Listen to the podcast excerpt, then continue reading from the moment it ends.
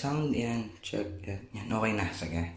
Hello! Magandang araw, HM people! Even sa lahat ng ating listeners na nakikinig dyan. This is DJ Kirk and welcome po sa ating HM Inspirations. Isang shout Jesus naman dyan.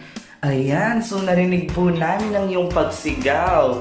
Hahay, so yan, bago po natin mapakinggan ang ating inspiring message for today, gusto ko rin pong batiin lahat ng ating mga KKB Mexicanos.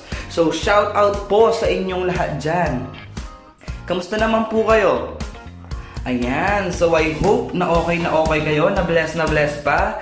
And sa lahat po pala ng listeners, please visit our comment section guys. We really love to hear from you po. Kaya comment lang tayo guys, okay? So thank you po.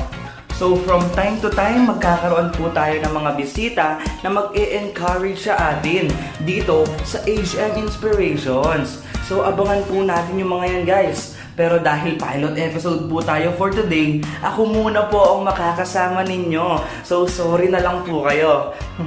So, So once again, a blessed day sa lahat ng nakikinig sa today episode ng HM Inspiration. So magandang araw po at pagpalain po tayong lahat ni Lord. Ayan, so gusto ko lang po mag-share about sa topic na When Life Says Checkmate. Hindi po ito yung check or cheque na pwedeng ipagpalit sa bangko, no? Kapag sinabi pong checkmate, familiar po dito yung mga naglalaro ng chess. Ito po yung sinasabi kapag na-cornered na yung king ng kalaban.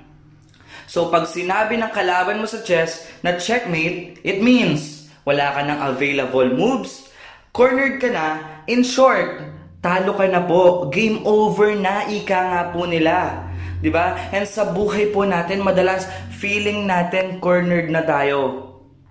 Yung sasabihin ng mundo sa'yo, mahirap lang kayo, kaya di na matutupad pangarap mo. Hindi ka matalino, hindi ka magaling, kulang ka sa talent, hindi ka maganda o gwapo, kaya hanggang dyan ka na lang, wala ka ng pag-asa. And madalas, tinatanggap po natin yung mga ganitong kaisipan.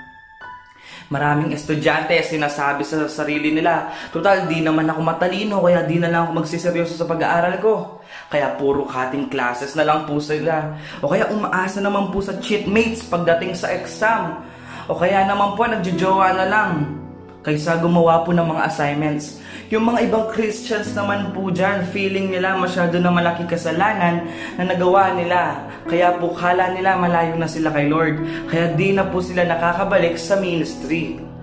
At dahil po sa ganitong mga kaisipan, we begin to feel defeated, feeling unworthy, feeling hopeless. We begin to think na ang chance natin to improve our lives is a big zero. But here's the good news guys. Ang sabi ni Lord in His Word sa Jeremiah chapter 29 verse 11, For I know the plans I have for you, plans to prosper you and not to harm you, plans to give you hope and a future. So every time the world tells us na checkmate na, remind ourselves na may pag-asa pa kasi sinabi ni Lord that He has still wonderful plans for us. Plans na kayang baguhin ang sitwasyon natin, gaano man po ito kahirap. To make this simple, tandaan lang po natin ang word na plans. So, unang letter po, letter B, for put your trust in God. Hindi sa sarili po, hindi sa ibang tao. Sa Lord dapat ang buong pagtitiwala natin kasi siya lang nang hindi tayo bibiguin. Proverbs chapter 3 verse 5 says, Trust in the Lord with all your heart and lean not on your own understanding. So, tiwala lang po tayo kay Lord palagi, okay? So, second letter, letter L naman po. For let your light shine. Kailangan nagniningning ang buhay mo para kay Lord. Hindi kasi pwedeng may trust ka kay Lord, pero nabubuhay ka pa rin po sa kasalanan. Walang ganoon guys, kasi ang tunay na trust kay Lord, laging may kapalit po na surrendering your life to Him po yan. It means mabubuhay ka na sa liwanag ng salita niya, hindi na sa kadiliman po. So, third letter, letter A. For accept His forgiveness and grace Ang problema po kasi sa maraming tao, lumalapit lang sa Diyos kapag feeling matuwid or banal na sila. Ayaw po lumapit sa Lord kapag alam na may nagawang kasalanan. Pero ang totoo, dapat po tayong lumapit sa Lord in the midst of our sinfulness and imperfections. Kasi doon po natin maa-appreciate yung pagpapatawad at pagmamahal niya for us. Yun bang kahit di ka deserving pero minahal niya pa rin po tayo. Kaya balik lang po tayo lagi sa pag-ibig niya. Amen? So fourth letter naman po, letter N. Never give up the most important thing. Ano nga po ba yung most important thing na yon? Yung relasyon po natin sa Panginoon. Yun po ang most important thing. Dahil yan po ang susi para magkaroon tayo ng access sa mga blessings and miracle ni Lord. Kapag po nawala yung relasyon mo sa Lord, hindi ka pa rin po magiging fulfilled sa buhay mo kahit ikaw pa ang pinakamayaman at pinakamatalino sa buong earth. Without your relationship to God, everything else become meaningless. And lastly, letter S po for our fifth letter. Serve God and fulfill your purpose. Hindi po masama ang umasenso sa buhay, get a good career, have high salary, but there's more to life than that. Never remove in your first priority ang pagsaserve sa Lord, ang pagpapagamit ng buhay mo for His glory.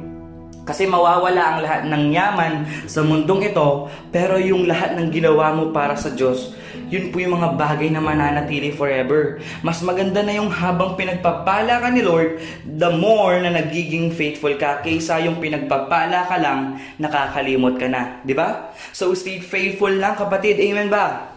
Amen. Praise God. So, yon ang ating simple message for today. And I hope na pagpala tayong lahat. Basta remember, when life gives you a checkmate, just trust in the Lord always. Amen. So, pray lang po tayo saglit.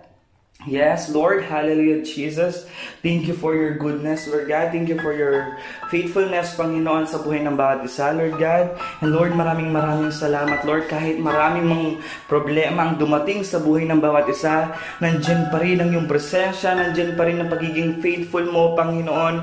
And Lord, tunay nga, Panginoon, ay kay walang katulad. Kaya, Lord, always remind us, Panginoon, pag nahihirapan na kami, Panginoon, pag na-checkmate na po kami, always remind ourselves, Panginoon, na ma-remind kami sa iyong word na may pag-asa pa dahil, Lord, we know, Panginoon, na may better plans ka sa buhay ng bawat isa, Lord God. Maraming maraming salamat, Lord God, at sa mga listeners na nakikinig ngayon, Panginoon, i-bless niyo po sila, ang kanilang mga family, Panginoon, at Lord, kayo na pong bahala, Panginoon, ang manguna, Panginoon, at mag, at mag, mag-guide, Panginoon, sa kanilang mga gagawin, Panginoon. Maraming maraming salamat, Lord God. We bring back to you the glory, honor, and praises in Jesus' mighty name we pray.